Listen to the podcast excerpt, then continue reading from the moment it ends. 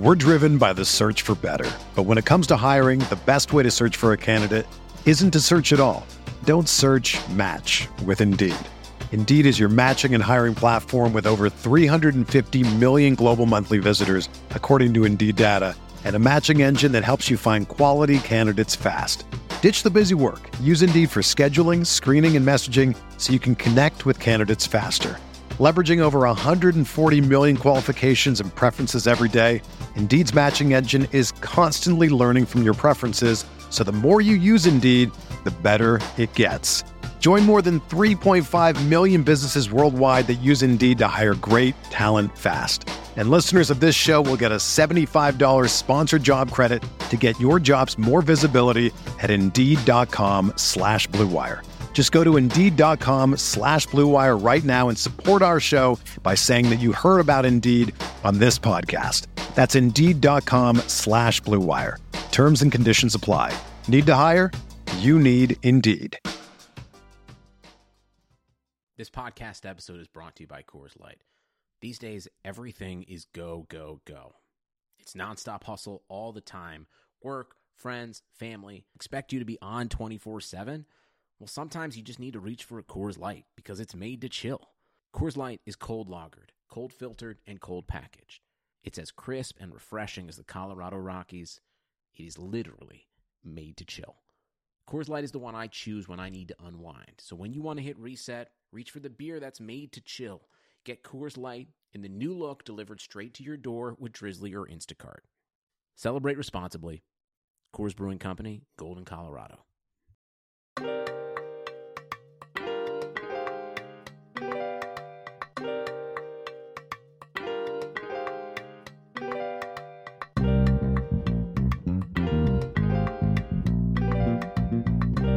Tell Sean Payton keep talking that. We gonna see him soon. You feel me?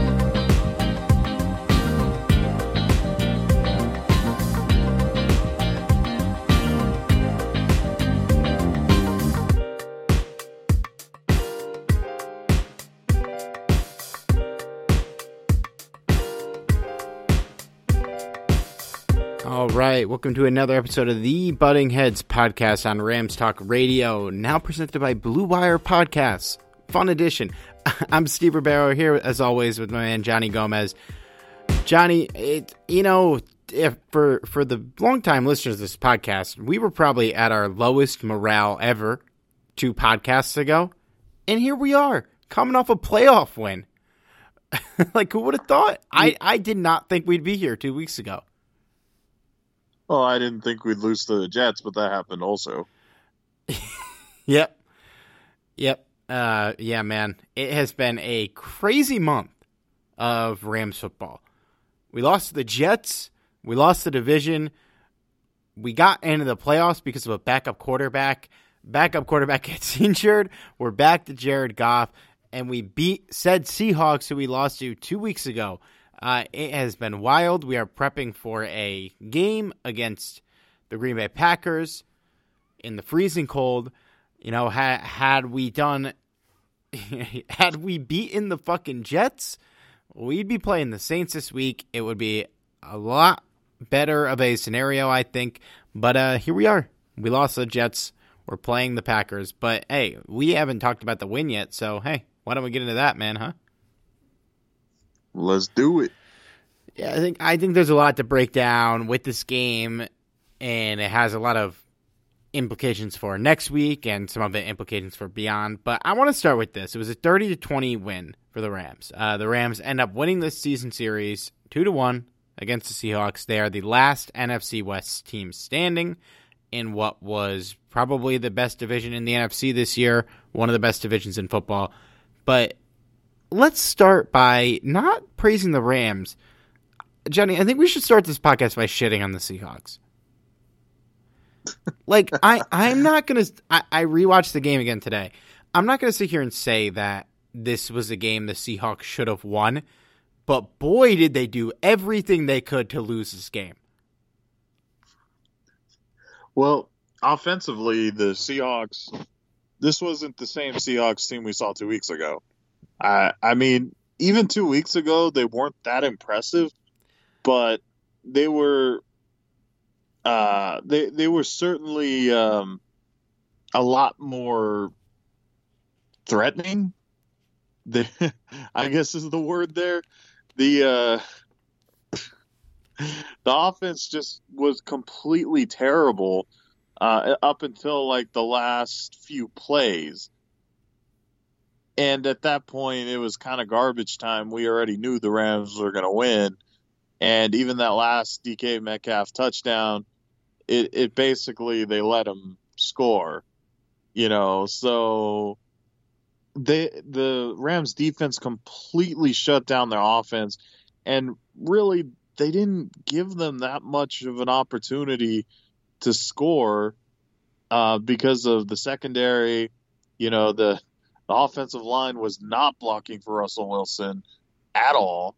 No. And really, Wilson had no choice but, but to kind of hand it off to uh, Chris Carson. And I, I guess he got a few first downs here and there. But yeah, it was just a complete and utter disappointing uh, performance from their offense. I mean, that's be- it's good news for me, but uh, not to Seahawk fans.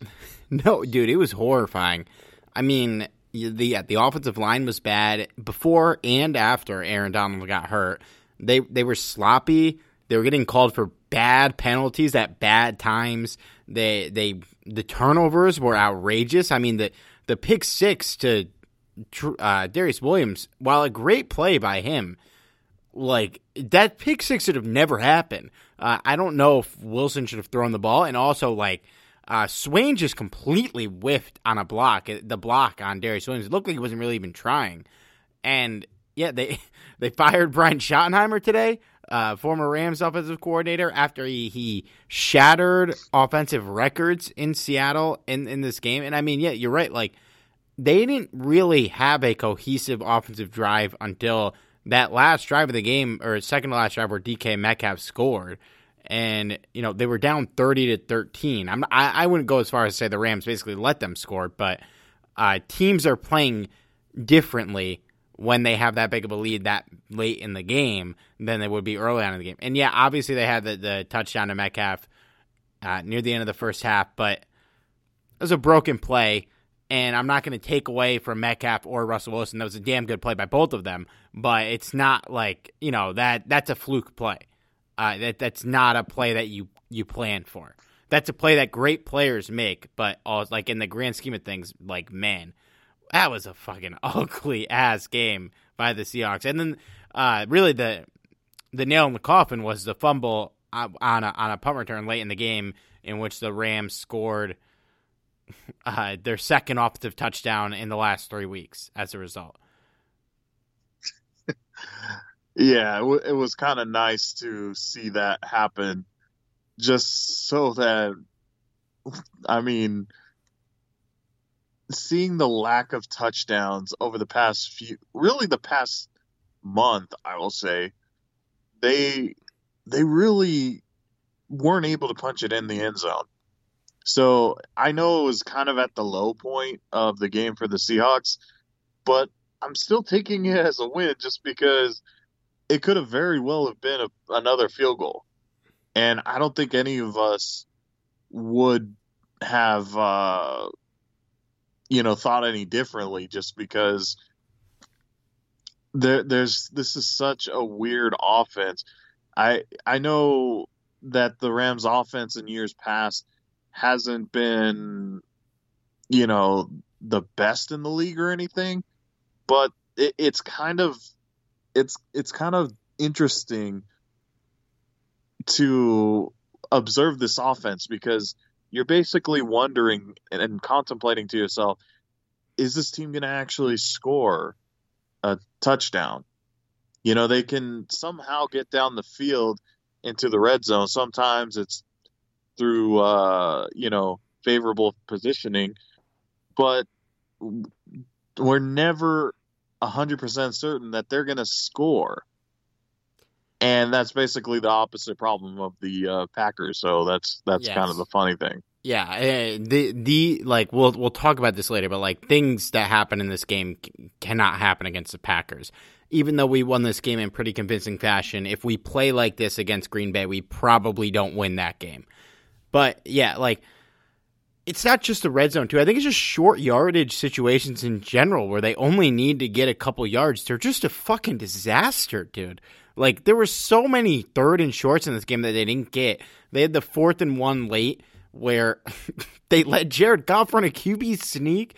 Like beyond how outrageous of a decision that is to let your only active quarterback run a QB sneak when you don't have a status of Wolford. It also didn't work. He fucking failed. So it's it's it's really concerning. Um and and I think that's been somewhat of a problem during the McVay era, but things covered up for it. Um and you had a guy in Todd Gurley who like I, I think I mentioned this a couple weeks ago. Man, he if he could do one thing, it was score. He was great in the red zone. We don't have that player anymore. Uh, and, and even last year and, and, this year to an extent, Todd Gurley was still scoring touchdowns, even though he's he's a sh- uh, unfortunately a shell of the player he used to be. But it's a problem, man, and it's not. It's probably not something that gets addressed before next week. So I mean, we just gotta hope for the best. But yeah, the the red zone offense has, has been abysmal, and we've we've won in games where we didn't score touchdowns. We've lost in games where we did score touchdowns, but ideally, you would just like to be scoring touchdowns. You know, it's it's um, another thing to to keep in mind that while okay, fine, you don't score every, you know, you don't score a touchdown every time you get to the red zone but at least you know make it so that you're at least 50% or at least close to it. it it's just so awful watching this team because you know that they're going to get down the field somehow but it, once you get to the red zone it's like they forget how to block it's like they forget how to really get creative. It's not even just the players; it's the coaching too. You know, oh yeah, some creativity would be nice as well. You know, they have some creative plays when when they're down the field, but once they get to that red zone, it's like, okay, let's just do the same fucking thing over and over, and that's where we're at. You know, that's what we've seen the past month, and it, it's a mixture of a lot of things.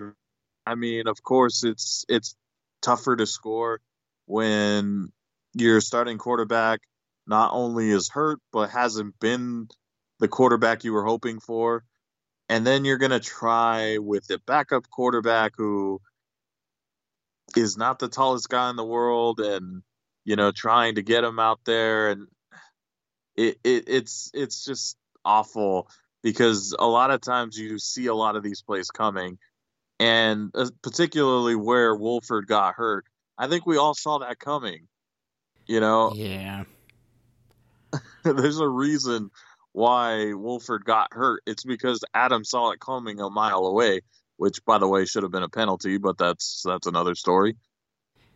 Yeah, it, it was tough because it wasn't helmet to helmet, but I, it probably should have been a penalty. But also, he probably should have slid. Like I know he's not a slider, He's pro- he probably never really practices sliding because he's you know, he's never been that kind of quarterback. But that's that's a play where a professional slides. Uh, unfortunately, though, and but before we move on to the quarterbacks, which you want to talk about, like there are personnel issues, I guess that could are a part of the red zone issues, but that primarily falls on McVay. There's a there a lot of the problems in this offense. I wouldn't blame him for at, or at least as a number one culprit. But you got the red zone is that's on coaching, man. That's on schemes and coaching to figure that out. And I think that's something he will do a lot of homework on in the offseason to try and add that to his offense. But unfortunately, it's not there right now. No, clearly not. Uh, they they hired um, O'Connell to to kind of help him with play calling, but after this year, I think they should fire him because I, I, I mean I, I, know that sounds a little harsh, but Jesus, I, I've never seen such uninspiring play calling, and it's it's a shame really because the Ram offense, while it's by no means elite, it, they have talent there. They have the talent to get in the red zone. We basically seen a good majority of this personnel from 2018 when all they knew how to do was score. And yes, you eliminate the guys like Todd Gurley, which don't get me wrong is a huge loss but you still have other guys there that can get you in the end zone. Yeah, it shouldn't be this bad, but you you do underplay those losses a little bit. I mean, Todd Gurley was in 2018 before even in the playoffs, like he played great against the Cowboys. I mean, he was he was one of the best players in the league. Uh, you also had Brandin Cooks, and you also had Rodger Saffold, and I mean those are those are three heavy hitters. Um, but but you're right, like it, because we're get eh, we have our games where the offense is just flat out terrible, but we have games where we're getting into the red zone and they're just not scoring. And, and especially, I think the back half of the season that's really been amplified. Uh, it, it's it, it's frustrating, man. And and in 2018 too, I think we were. I would guess I don't have this written down. Like we were probably scoring a lot more touchdowns out of the red zone than we were this year, right? Like we were getting big plays. We don't we don't get big plays anymore. No, not at all. I mean, that's kind of why I think a lot of us was hoping for the best for Wolford because while he was by no means uh, accurate, you know, he was still somehow getting the ball downfield. Whereas with Goff, we've seen. I I hate to kind of dog on him just because he, the dude has pins in his thumb, you know? So it's kind of hard to dog on the guy. But even when he was healthy, he was not getting the ball downfield. And when he did try downfield, the limited time he did, it just looked ridiculous or resulted in turnovers. So it, it's it's frustrating. I think that was ultimately why we wanted Wolford out there he again, I don't think he's more talented than Goff per se, but I do think he he's confident enough to, you know, go out there and, and make some plays. Whereas Goff, even during this game, like he there's absolutely no reason why this guy should be getting the ball batted down as much as he does. I know that's partly on the offensive line too, but it's like he doesn't adjust. Like he sets his mind in motion and then goes for goes for the pass. He doesn't seem to try and adjust the way he plays, and that could be because he's trying to be cautious with his injury, but it's it's something that needs to be addressed completely and that's why I'm hoping Wolford is healthy enough, but uh, that's another topic. Yeah. Well, hey, let's get into all these topics right now, but first let's take a quick break. Hey everyone, I want to tell you about Blue Wire Hustle, a brand new program where you can host your very own podcast here at Blue Wire. Hustle was created to give everyone the opportunity to take your podcast to the next level, or if you want to host a podcast and just don't know where to start, Hustle is a perfect place for you. As a part of the program, you'll receive personal cover art, Q&As with Blue Wire's top podcasters, access to our community Discord, and an e-learning course full of tips and tricks and on top of that, we'll help you get your show pushed out to Apple, Spotify, Google, Stitcher, and all other listening platforms. And the best part is, you can get all of this for only 15 bucks a month, the same rate as any other hosting site would charge you just for the initial setup. So whether you're starting from scratch or on an existing show that you want to grow, Hustle is an open door to leveling up your sports experience. Acceptance into the program is limited, so get your application in today. To apply, go to bwhustle.com forward slash join and check out the distribution box. Check out the description box for this episode to find out more. But that's bwhustle.com slash join. So, so I think a you made a great point there on on Goff with just he doesn't adjust to things, and I think that has been probably his biggest issue in his career overall. It, it's like he in 2018 when he was on fire um, he didn't have to make a lot of adjustments because that offense was running on all cylinders. A lot of that is because of how good he was playing, for sure. He he absolutely gets credit for that. But you also had one of the best offensive lines in the league, which while our offensive line is better than last year, we don't have anymore. And he really didn't have that last year. He had one of the best running back, backs, if not the best running back in the league, uh, which he did not have last year at all. He has a good running back now, but it, again, the running game is not as good as it was in 2018. Um, and he, he had a better group of receivers because Brandin Cooks is better than Josh Reynolds and provided a different, a, different facet and different things to the offense, which while I think trading Brandin Cooks was the absolute correct decision this season uh, for a lot of reasons, and I'm glad he bounced back and is having a great year, the loss of that kind of player is clearly being felt with Goff. And I will say, I this was not the best game ever from him, but I would I am never going to hold this game against him because a he didn't turn the ball over. This is the first game all season that the Rams didn't turn the ball over. Game 17, which is insane. Uh, and also, like you said, man, he had pins in his thumb. I I don't think he should have been active.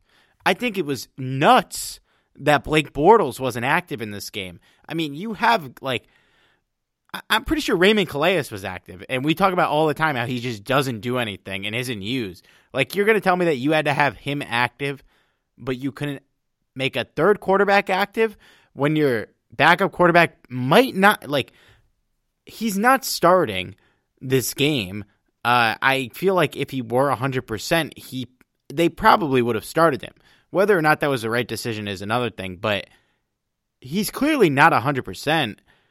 It's just, it's just crazy that uh, they didn't have a third quarterback active, but I not not really the podcast to dive too deep into that. But um there, there's so there's so much to complain about with Goff, but I don't really think it was there in this game. He it wasn't pretty, but uh, like the fir- the first couple possessions, I think it was I, I had it down as the first three possessions. He was horrible, like uh, abysmal. The offense looked the worst at the lowest it's been maybe all season. Um, but then he gets that big deep ball completion to Cooper Kupp, and to be fair, and I don't know if you agree with this not a good pass, right? Like not his best, not the best pass at all. No, it, you're absolutely right. Kupp really made that play happen. Yeah, over over uh, Jamal Adams. It was a great play. It wasn't the worst pass ever, but uh, it, it was a tough ball. Kupp makes a huge play, and I, to me, from that point on, Goff got a little rhythm. He looked a little more comfortable. There were still, like you mentioned, passes being deflected. He missed a couple throws, but uh, he made he made some good decisions, and I think like one of the his best play of the game, I think, was the easiest pass he had to make all year from a, a literally a throwing perspective, which was that little dump off to Cam Akers that went for a huge gain. But that was a play where he got pressure in the pocket, he stepped up, he avoided the sack, and instead of running for a couple yards, he turns his head, uh, which he doesn't look to new players often, um, he sees Cam Akers standing there. He dumps him the ball, and it's a great gain. And like he adapted. He doesn't adapt that often, um, or at least like, listen, he might adapt more than we think. Like because we are not watching this game at the level that I'm sure he's he's seeing it at as a player. I'm sure he goes through his reads, but there's a lot of times where you can visibly see him staring down one player, throwing the ball, and it doesn't work, and a lot of times it gets intercepted. But I mean, oh, like, happens way too often. Yeah, way too often. But I mean, all things considered, in this game, I was really happy with how he performed, given the injury, given the way he performed previously this season, and given the stage. Uh, it was a good performance in that regard. Now, if he comes out and plays this same exact game against Green Bay next week, do we win? I really fucking doubt it and he needs to play better, and the offense needs to play a little better. Even though there was a lot to like in this game, especially from Cam Akers, uh, who fucking balled out, uh, and that actually is an okay matchup with Green Bay next week. But it's uh, for for the fact that he didn't even start this game and had to come in so early.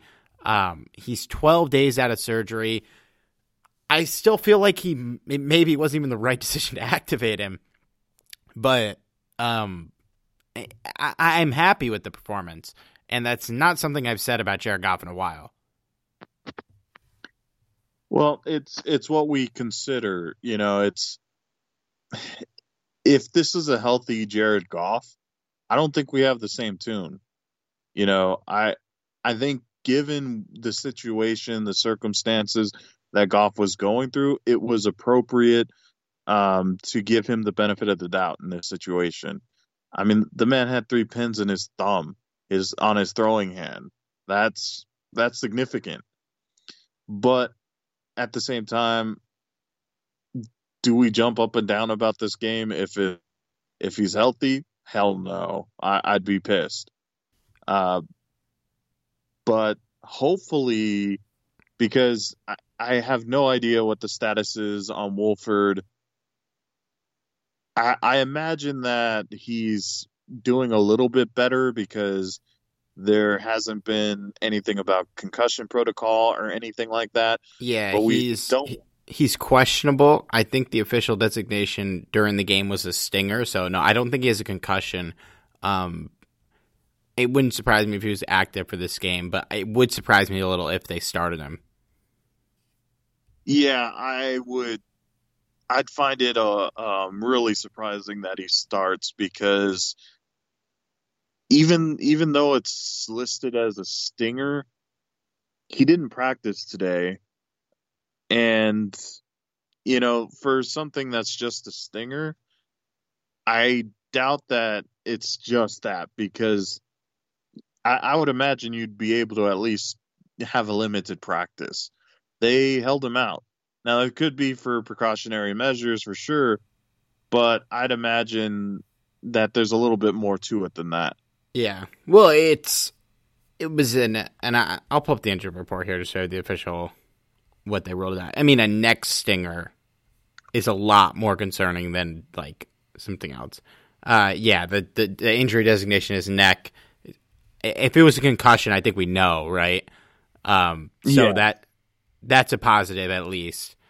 But yeah, we'll see. I mean, you and I both uh, thought that Wolford should have been the starter going into this game or going into last week's game, I should say. I think with how Jared played and the fact that like look, let's be let's be real. He's more than likely going to be the starter week 1 of 2021. I don't think this game should really affect his status for next season because like you said if he was fully healthy it was not not an impressive game whatsoever. But the the contract that he has, he's probably going to be on the team next year. And if he's on the team, he's probably the week one starter. Is he the week 17 starter next year? That's up for debate. Um, but it, because of that, like, and like Wolford played well in his first game for sure. Uh, we were really happy with it. But it, I mean, he didn't. He, he wasn't like fucking Josh Allen out there, dude. So it's like you. I think you have to go with Jared Goff and I think would it would it would set a bad precedent. I think if you don't play him, and like, let's be honest here, man, we're playing the fucking Packers. Like, we have a chance to win this game, but we are certainly the underdog. I, I, I don't know if Wolford moves the needle enough to to make that decision. Um, if you feel Goff is healthy enough, which I think clearly they do, if they played him for that whole game and didn't activate Bortles. So now the question becomes do you really want Wolford there active? Because while I have a lot of faith in Wolford for a backup quarterback, if something happens to Goff, you know, let's say he re injures his thumb, are we confident enough in John Wolford's health to have him active on the roster, or do you replace him with either Bryce Perkins or um, Blake Bortles? I will say that there's probably a better chance that I suit up for this game than Bryce Perkins. um, but I, I I think they I think after this week, like you got to activate three quarterbacks. You got to find a way to do it um, because you're not 100 percent with Jared's health and Wolf unless Wolford is fully 100% no recurring injury on Saturday, I I think you have to activate Bortles for sure. and maybe maybe you activate Wolford too because you feel okay about his health. But I don't know. I mean, I I it's tough to predict that if Wolford is not over like I don't know eighty five percent, then he probably shouldn't be active, especially with a neck injury. You don't fuck around with neck injuries. So, yeah, I, I don't know. I, I think you have to activate all three guys, even if Wolford is available. It's just concerning. So, you have two quarterbacks with injury problems. Like you kind of have to have a third quarterback, and plus, like, like Blake Bortles is a he was out he was in and out of the league this year for a reason, but it's not like he's like a, a scrub, like totally. Like if he has to go into the game, I'm not like dead inside like I would be with some other backup quarterbacks in the league. Well, let's put it this way. I have a lot more confidence in Wolford than I do uh than I do Bortles. Yeah, I, I think I do too. Although I do love me some Bortles. uh, let's um I, before we get to the Packers, I mean Cam Akers balled out. Guy's a stud. Maybe we'll relitigate that draft pick in the offseason. I don't really have much else to say on him, man. What a game. Great game. He's the future. Yeah. Uh he he he's a player. He's a player. We have both had strong takes about that draft pick. Uh, and we will definitely touch on that again in off-season podcasts but not today. Uh, the defense, an, an, incredible performance once again. I mean, the the start with the pass rush and, and the front the front group in general. Aaron Donald's wreaking fucking havoc out there early on. He had two sacks on, I think, the first or second drive of the game alone, and he gets hurt he is absolutely the best defensive player in the league and the pulse of this defense. And the the defensive line continued to wreak havoc when he left the game. Um, this is not anyone who points to that as the reason why Aaron Donald is overrated is a fucking moron. But that's still a really impressive feat from this group, man. Leonard Floyd was balling out. Uh, Morgan Fox had a really great game. I mean, they were getting after Wilson with and without Donald on the field, and uh, that that's a really impressive feat to me. And, and props to them for pulling that off. No, absolutely correct. Uh, I was. I'm not gonna lie. When Donald went out, I was worried. I was beyond worried. Me too. Because Me too. Uh, let, let's face it, Donald is the heart and soul of not only the defense but of the team. You know, th- this is a guy you want out there, and um, turns out they didn't really need him because the Seahawks offensive line is that bad.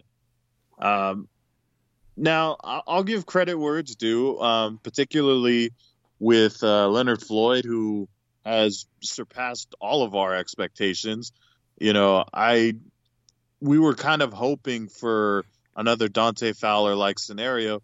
And while I still think Fowler is the better player, um, even though maybe not this year, but um, I will say that Leonard Floyd it might have been a, a steal of a pickup oh, last yeah. year. You know, he he certainly surpassed my expectations.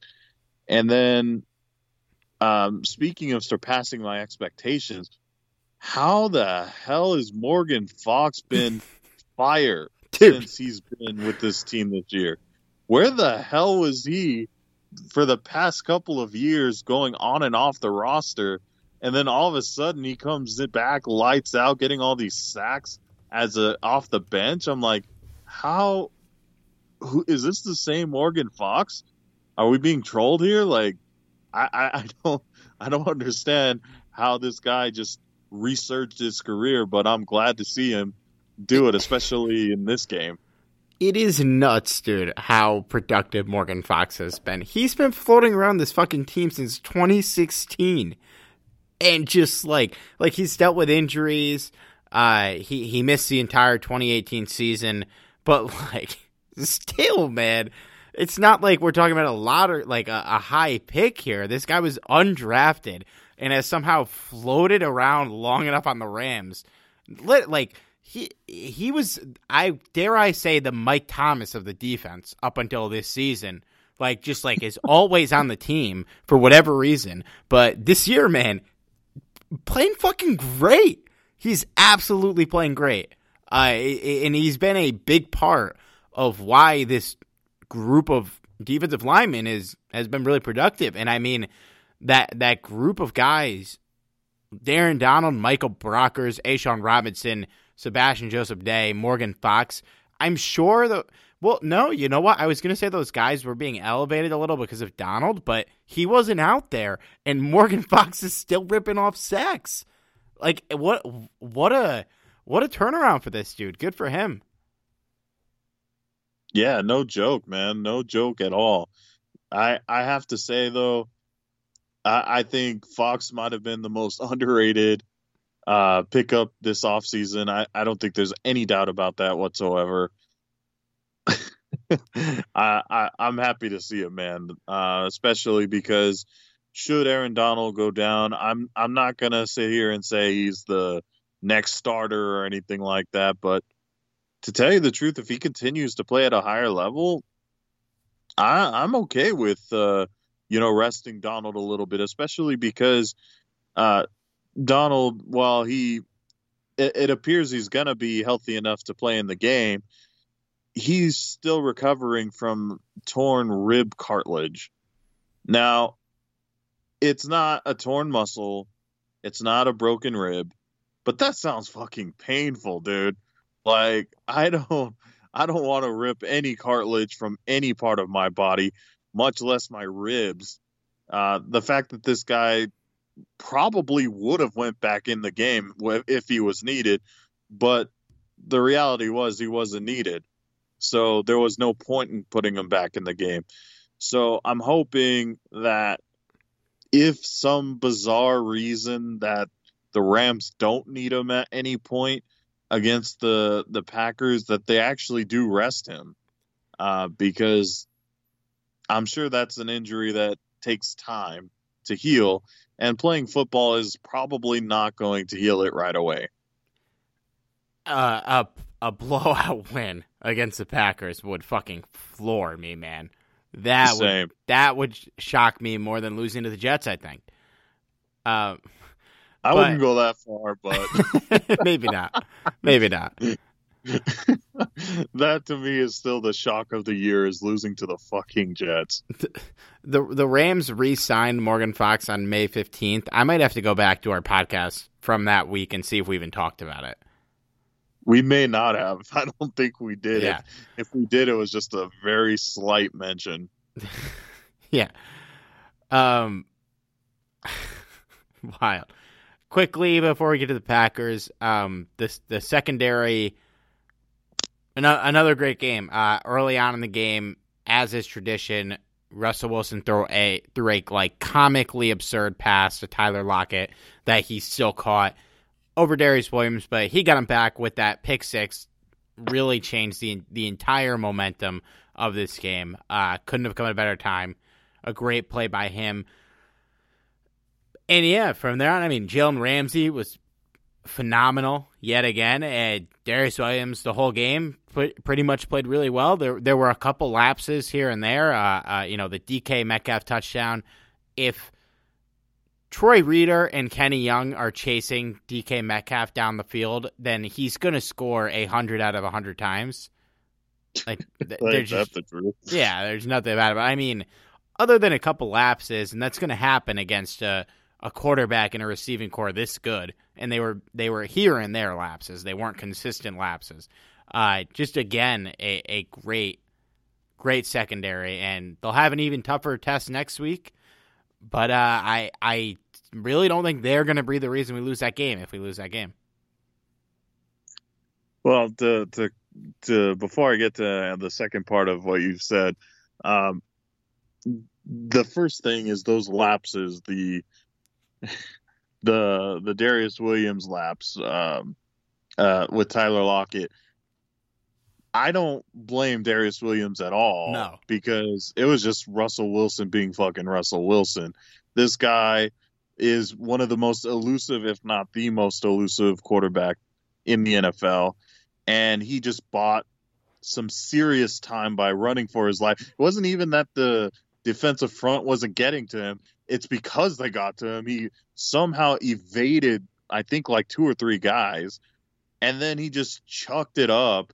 Um, and at that point, I imagine that Darious Williams was freaking gassed because, as it is, Tyler Lockett is not an easy guy to keep track of. He, he's a very quick receiver, and that play went it what seemed like minutes. It went just because it was that long.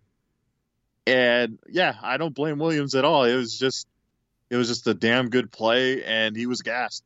I, I think any one of us would have been for sure. And as for the DK Metcalf touchdown, when I I was actually curious to see like who allowed the touchdown. I I, I was wondering at first if it was uh, Jalen Ramsey, and then when I saw that it was the inside linebackers covering him, I was like, well, shit, they're they're not gonna they're they're not going to cover this guy at all unless it's like a quick pass.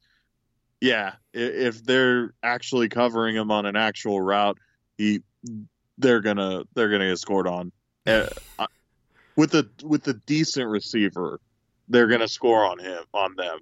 Oh yeah, any any wide receiver they shouldn't be they shouldn't be down there. And look, if you watch the replay, it looked like uh, that would have been Jordan Fuller's deep assignment, but because it was such a broken play, uh, Metcalf was settled in the middle of the field, and Fuller stepped up to to do something else, which looked like a decent move. Uh, and Metcalf just took off and took the two linebackers. I mean, what are you going to do? That, that, that's just going to happen. Yeah, yeah. it just it was just funny to me. I, I remember laughing, and uh, I was I was watching the game with my family, and they're just like looking at me all funny because uh, I'm laughing as as uh, the Seahawks scored on on the Rams, and uh, I'm just like, it's just funny watching the linebackers covering DK Metcalf. yeah. Yeah, I had the same reaction. Like when they showed the replay, and I see it was like, yeah, who lost on a time? I see Kenny Young and Troy Reeder booking it down the fucking field like they're in deep coverage. It's like, my God, man, you can't make this shit up. Uh, let let's uh let's take a quick break, then talk about the Packers. Too much of anything is bad, but too much sports is barely enough. With that in mind, say hello to January 2021. From an expanded NFL playoffs and the BCS National Championship game to the return of the NBA and the NHL, this is truly a great month to be a sports fan. I always tell people to head over to MyBookie if they want to add a little excitement to the sports they love and the games they bet. I don't use MyBookie because some corporate overlord told me to use them. I use them because they're the best. They'll hook you up with a 50% deposit bonus up to $1,000. That's right, a thousand bucks when you sign up. And they'll keep the good times rolling with giveaways, free bets, and huge contests all year long. If this excites you, sign up is even easier. Go to MyBookie, sign up, enter the promo code RAMSTALK, and get your deposit matched halfway up to $1,000. In 2021, you're going to want to bet with the best. That's why you should head over to MyBookie and bet with them.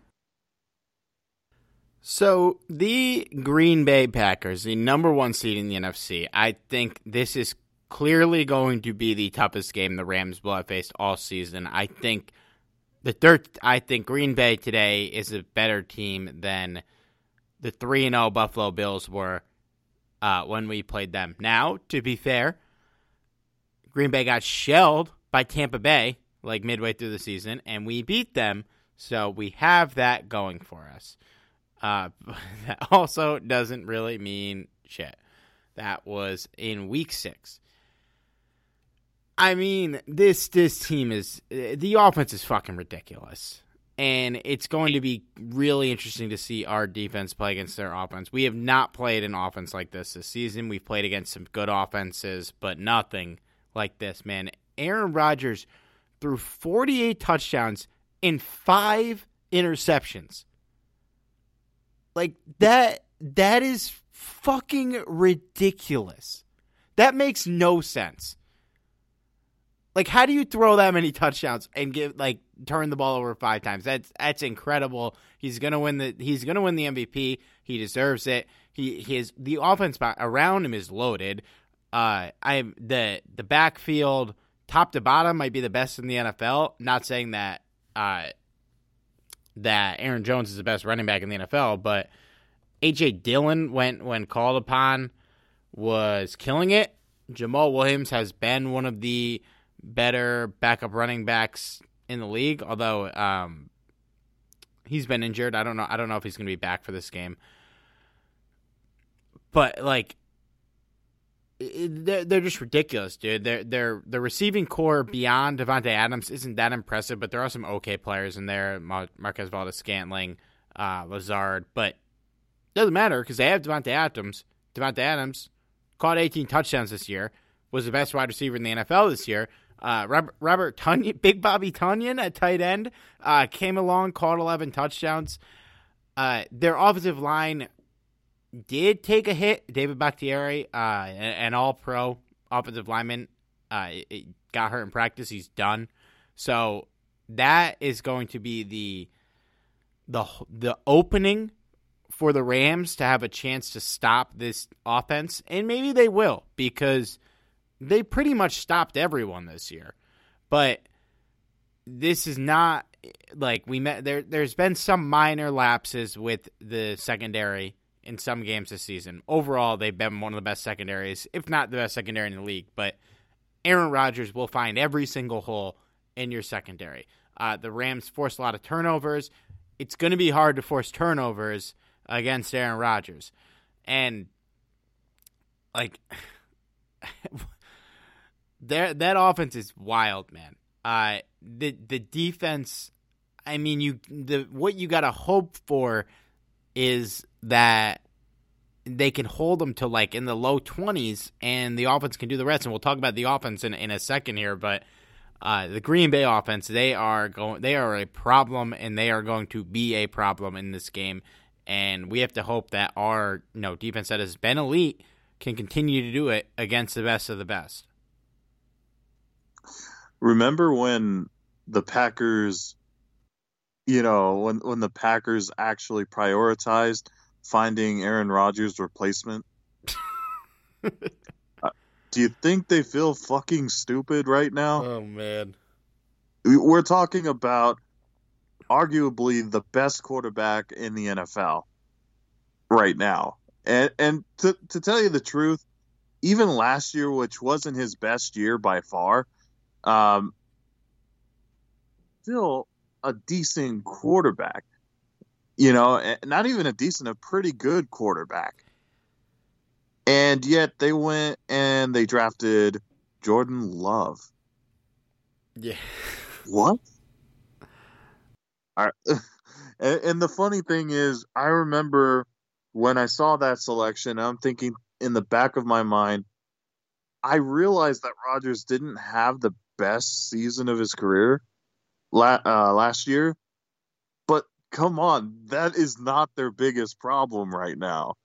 And Jordan Love, you know, with all due respect, I don't know if this is the guy that you want to eventually replace Aaron Rodgers. I guess there's no better player to learn from, but it's just it, it fascinates me when when you think about it, they could have used that draft pick to get more weapons for for Rodgers. So had their front office been smart about this from the beginning and actually draft a high wide receiver in a very talented wide receiver class, this could have been even scarier of an offense. to to go Jordan Love and AJ Dillon to be backups for Aaron Rodgers and Aaron Jones was was insane. Like it, the, the the Dillon pick. If now they have the option to not keep Aaron Jones this offseason, I think Dillon is going to be a stud. That man's legs are the size of fucking skyscrapers.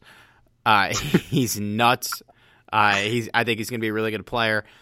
But it's it's kind of like what we talked about with drafting Cam Akers and Van Jefferson back to back, but like amped up to hundred because like Cam Akers and Van Jefferson were being drafted to compete with Darrell Henderson and Josh Reynolds, not Aaron Rodgers and Aaron Jones. Like, yeah, you could have had a really good receiver at they took Jordan Love in the first round, right? Yes, they did. Like you there were there were very very good players and like if you wanted to take a running back, you could have taken like Jonathan Taylor at 26. Uh you could have taken Tee Higgins who's was killing Oh, it. man. You could have taken uh I, I couldn't imagine Tee Higgins on this team, man. Yeah, like I don't I don't even think I need to read any more receivers off the list. Like you could have taken Tee Higgins. Damn. Yeah. That is But instead, I mean, they do have Davante Adams, but beyond that, I feel like the only reason why some of these guys you know their name is because of Aaron Rodgers. You know, no disrespect to Allen Lazard, who I, I feel like um, could be something special, but do we really know he's going to be special? Because it could be all Aaron Rodgers here. And you know, the same could be said with guys like Marquez Valdes Scantling. He's a guy that, even with Aaron Rodgers, is meh. But you, you still hear his name because Rodgers finds him. Yep. Somehow he finds him. Yeah, it's and it's like it, it, the so like you, when you look at how this draft fell, like the, the out of the five picks right before their pick, three receivers went: Jalen Reagor, Justin Jefferson, uh, Brandon Aiyuk. All would have been insane on the Packers, but like Oh, you don't you don't panic draft a quarterback at 26 like that was that was in the cards. Like if you were going to take a receiver even though you like those guys like you probably take Tee Higgins and like it's not like the guys behind you know the, the receivers that went in the second round Tee Higgins Michael Pittman Jr. Laviska Shenault KJ Hamler Chase Claypool Van Jefferson Denzel Mims like you could if you didn't want to take a receiver there, you could trade back a little bit and get any of those guys. A lot of those guys are having like very promising seasons. Uh, obviously, Higgins and, and Claypool would stand out the most.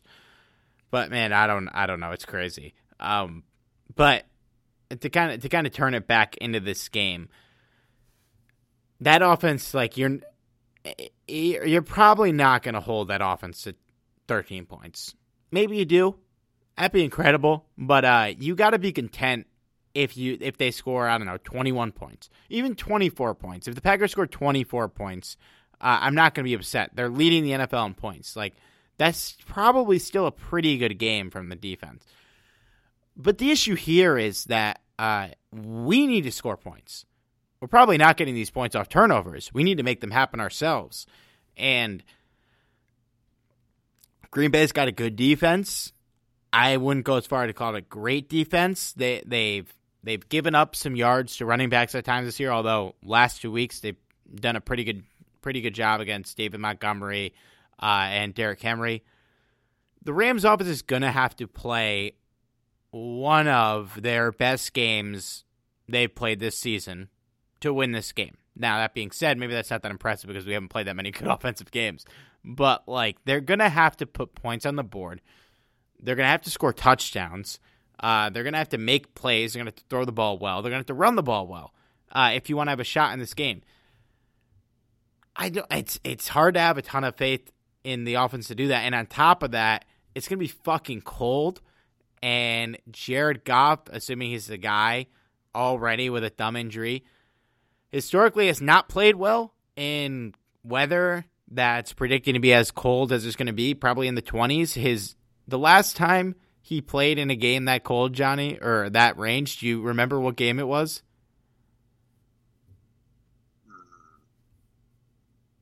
I- I, I'm not sure, to be honest. I could tell you because I was there.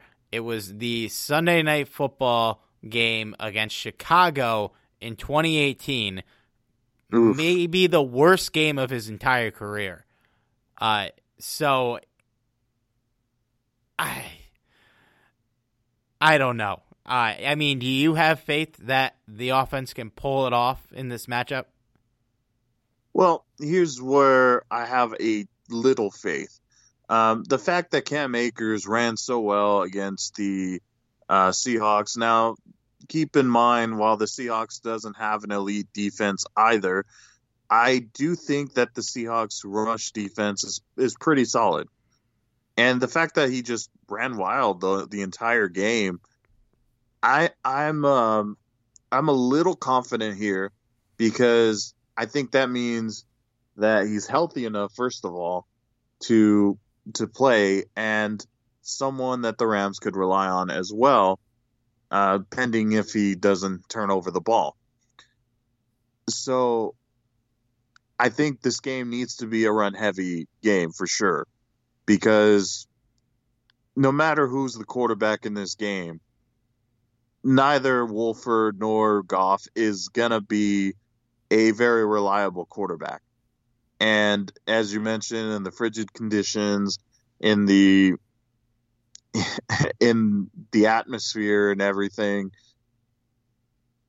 I I have to say I'm I'm not confident in the aerial attack, but the ground game I think gives us a little bit of hope. Um, primarily because defensively, while they have some studs on the team, I I just I'm not that confident in the Packers defense at all. So it just really depends on on two things for me: how well the Rams run the ball and play calling. Play calling needs to be efficient here. You know, especially of course in the red zone. You're not going to win with field goals alone. This is not going to be a game where you can kick like five field goals and win the game. It's just it's not going to happen. And we it's not fair to ask the defense to basically continue to win games for us, uh, particularly uh, getting defensive touchdowns, especially against a guy that only gave up five interceptions the entire year. It's just not going to happen. So for me, that's going to be the key. Clever play calling and the efficient run game. If the Rams can do those two things, I think the Rams have a shot at this game. Yeah. Yeah, for sure. If you can run the ball well and if you could contain this Packers offense, not stop, you're going to give yourself a shot. And but you have to score points, like you said. You have to score touchdowns. And here, here's the blueprint, Johnny. This is the game. If you're going to look at one game this year, in week eight, I think this is week eight, November first, the one in five Minnesota Vikings took down the five and one Green Bay Packers. In this game, Aaron Rodgers turned the ball over once. He fumbled. He didn't throw an interception. He was sacked one time. Still threw for 291 yards. Still threw for three touchdowns. But in this game, Kirk Cousins only threw for 160 yards for the Vikings. But the Vikings didn't turn the ball over and they r- ran it down Green Bay's throats. Dalvin Cook ran the ball 30 times for 163 yards and three touchdowns, and he added uh, he added a 50 yard receiving play touchdown. So I mean that's that's the blueprint, man, to beat this team. That's the game you got to look to and say how can we perform similarly to this team did. That was on the road in Lambeau. It obviously wasn't as cold, but it's happened. Teams have beaten the Packers this year, team in Minnesota, a team that probably has a, a, much better offense than we do, but not even remotely close on defense. And they were able to contain Green Bay and get that win uh, on the backs of a great offensive performance. Uh, they got one turnover. It'd be great if we could get a turnover, but uh, you, you you can't bank on it. And yeah, it it's doable, but it's going to be tough. Um, and I mean, like prediction wise, I hate to say it, but I, I yeah, I, I can't not pick the Packers here. I would pick the Packers to win twenty four to fourteen or twenty four to thirteen, more realistically. Uh, I don't know, but it's I, I, feel okay going into this game because, you know, it's a tough matchup. You are the underdog. Um, it's a game I love to win. I think they have a shot at winning. But, you know, if if it ends on Saturday with with all the fucking ups and downs we've had this season, I, I would not call this season a, a failure if it ends in a loss to the Green Bay Packers. Uh, there were things that could have been better, and I don't. I still think there's a chance they win this game, uh, a real shot because the defense is that good, and if the offense can just figure it out just enough, and also like you got to keep in mind too, the coach on the other side of the field is Matt LaFleur. That's Sean McVay's protege. He knows this guy. Uh, now that could go both ways too. For you know Matt LaFleur, he knows who he's coaching against. There's a real chance for an upset here, but I I'm not going to sit here and predict it. I'm hoping for it. I think it's possible, but uh, I I feel a lot better at least going into this game than I have going into a game in weeks. For sure. Uh, certainly feel a lot better than when we played against the Jets. But um, I, I will say this: uh, I'm I'm cautiously optimistic in this game, and for an interesting reason. Not necessarily because of the offense. I mean, let's face it, the offense is probably going to be the reason why we lose if if we lose at all. But the reason why I'm cautiously optimistic is because one thing that I think we've seen from from uh, Aaron Rodgers before is while he does make smart decisions, he also has a bit of an ego. Um, and I feel like that he's going to challenge our secondary, particularly Jalen Ramsey, like nobody has this year. And I feel like that might come back to haunt him. You know, there's a reason why Jalen Ramsey isn't, you know, blown up with stats like uh, interceptions or anything like that. I, I think that this is going to truly, truly help the Rams if um, if he does try and challenge Ramsey. I don't know. He might go the safe route and completely prove me wrong, but I feel like that's what's going to happen. And for that reason, I'm going to give the win to the Rams here. Love it. it. It's a complete and utter homer pick, but I don't care. I I think that this there there are tools in this game that's going to help the Rams out, and I think there might be some bits and pieces that might help them out, like an ego from Aaron Rodgers, if it so comes down to that.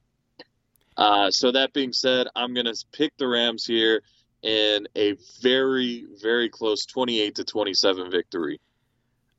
Hey man, the Rams always play play up or down to their competition this week, um, or this year. So I, it really, it really wouldn't shock me. I, I, I think the Packers are. I am more picking them because I, I'm a, I'm a believer in the Packers, and I, just the offense over the last couple weeks it hasn't given me enough confidence that we will score enough points to win this game. But I sure as fuck hope we do. And I, I don't think it's impossible. I think the blueprint is there. You saw it with that Minnesota game. Uh, it, there is a path to beating this team, and you know it. It would be crazy if we ended up in the NFC Championship again against the Saints this year. Uh, it would be nuts. Oh man, I bet there's gonna be a lot, a lot of people um, watching for defensive pass interference. well, on the plus side, Nickell Robey-Coleman's not on the team anymore. Yep, yeah, that is good. and hey, the the Tampa Bay might might beat the Saints. Well, you know, uh, the Saints didn't exactly play extremely well against the Bears of all teams. Yep.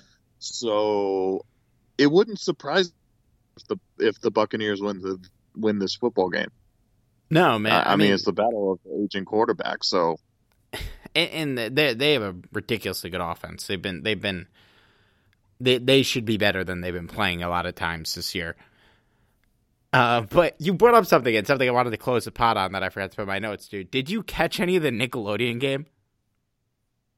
No. Ah, you missed out, man. Incredible. Incredible stuff. I'm curious now. What did I miss? it was just so. Like, anytime someone would score a touchdown, they'd have like virtual slime going. Uh, just like the graphics on the field were so like pleasing. Um, and, and it, it was just ridiculous. Uh, but I loved it. It was broad, like the the game was targeting towards kids, and I mean you could obviously tell in the presentation and the broadcast and the fact that it was on like Nickelodeon. But uh, like they they had they had Nate Burleson on, on the call, and he fucking killed it, man. He's a gen. The the commentary booth was uh, Noah Eagle, who for those in the know about broadcasting is Ian Eagle's son. Uh, Nate Burleson, who you might know from like Good Morning Football, I think that's the show. I think he's on that. I don't know. He, he's pretty prominent, and uh, some 15 year old child actress that's on TikTok uh, from Nickelodeon, and it was just like she would just get like so pumped up, like she just she just brought positive energy to the game, which like for those who listen to this podcast, uh, it's great when you can get positive energy suffering through a football game.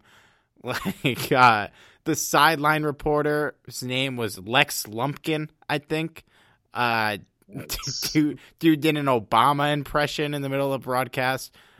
I, I was all in. Put a Nickelodeon game on every week. I, you know, I, I, you basically make me want to watch it. I'm gonna see if I could somehow find that on YouTube or something. I'm sure you can find some clips. The, I didn't. I actually forgot to mention the best thing. Whenever they'd go, whenever they'd line up to kick a field goal, like when the net rose, uh, they would raise a graphic of SpongeBob's face within the goalpost. That sounds horrifying, but you know, I, I might. Uh, that might be hilarious though. Like if you get a football in the eye or something, that'd be hilarious. yep, and they uh, they handed out a Nick an MVP trophy, the Nickelodeon MVP, and Mitch Trubisky won it. So like, it was just it was just perfect. I don't know why they waited until the playoffs to do something like this, but I fucking loved it. I, I mean, I, I would think it would be more of a regular season thing, but uh, hey, you know, if it's as entertaining as you're saying, I, I definitely need to watch some of this. I mean, like, I hope they make it a, a weekly thing, um, because I, I know I'm pretty sure CBS and Nickelodeon are owned by the same company, so it's not like they'd be losing money. And, Yeah. and I don't know. I feel like if I was 10 years old, I would have much more enjoyed this than a regular broadcast. Yeah, probably. I mean, that's probably why some kids don't get into it right away, is because they might not find the commentators entertaining enough. Yeah, like I, I mean, I loved football growing up. I played it. Uh, I watched it. I I followed the Rams as much as I can without being in a local market. But like when I was like a kid, I, I mean, I don't know about you. Like, how often did you sit down and watch a full football game from start to finish, paying attention the other the whole time? Well, when I'm a when I was a kid, you know, if I'm gonna be honest, it it was very rare for me to actually sit down and watch the entire thing. I'd probably go off and do something else for a little bit. right? And come back. So yeah, it, it's absolutely true there. Yeah, I I think they have something. Uh, I'm glad the Bears game came up because I totally forgot about that. By the way, Steve, before we uh, end the podcast, I was curious if you know this. Do you know what happened on this very day to the Rams last, uh, four? I believe it was four years ago. I uh, saw on Twitter this is the day they hired Sean McVay, right?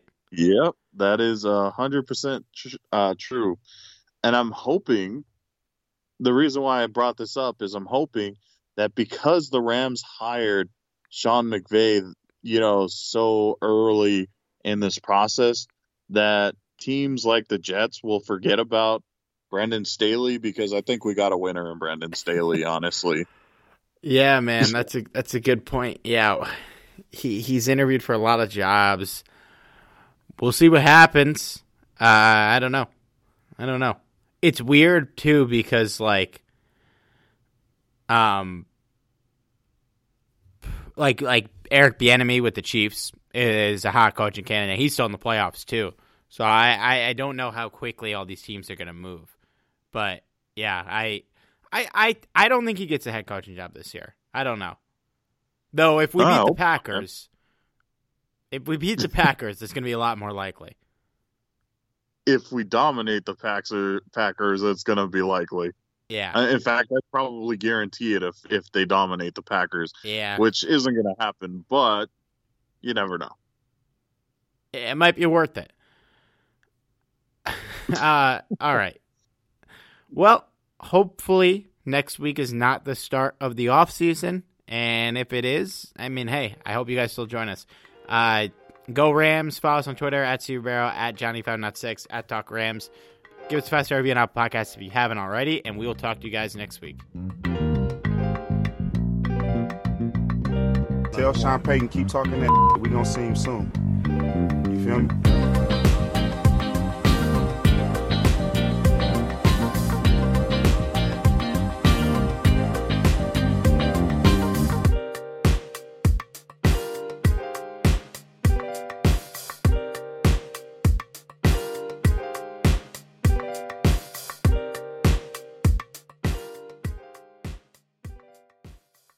Sugar Ray Leonard, Roberto Duran, Marvelous Marvin Hagler, and Thomas Hearns.